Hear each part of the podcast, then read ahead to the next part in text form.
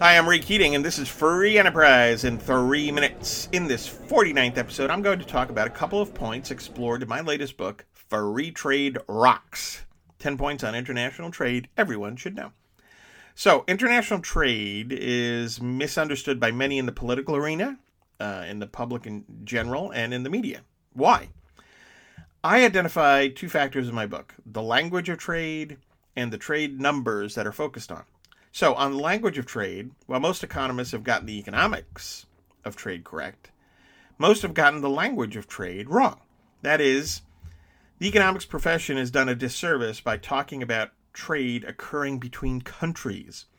For example, the language of the United States trading with Mexico or with Canada or with China, again, is misleading, and it often sets up an, uh, an us versus them perspective among non economists. This is further fed by how trade numbers are reported. We are treated each month to aggregate data on trade between nations, including the balance of trade. This again feeds the us versus them mentality on trade. The language of trade needs to change to reflect the reality that it is not nations trading with nations. Instead, the language of trade needs to be clarified so as to make clear that international trade is about individuals and businesses buying and selling goods and services with other individuals and businesses in other countries.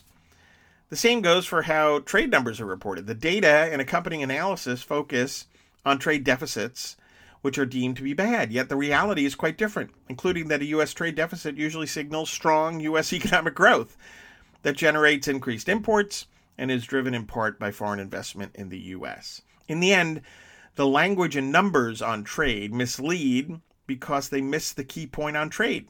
Trade occurs between individuals, between businesses, and between individuals and businesses across towns, nations, and international borders.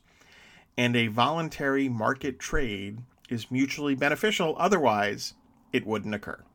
I'm Ray Keating, economist, columnist, and author of the Pastor Stephen Grant novels. All of my books are available at Amazon.com and at RayKeatingOnline.com, including my new thriller, Deep Rough, as well as Free Trade Rocks 10 Points on International Trade Everyone Should Know.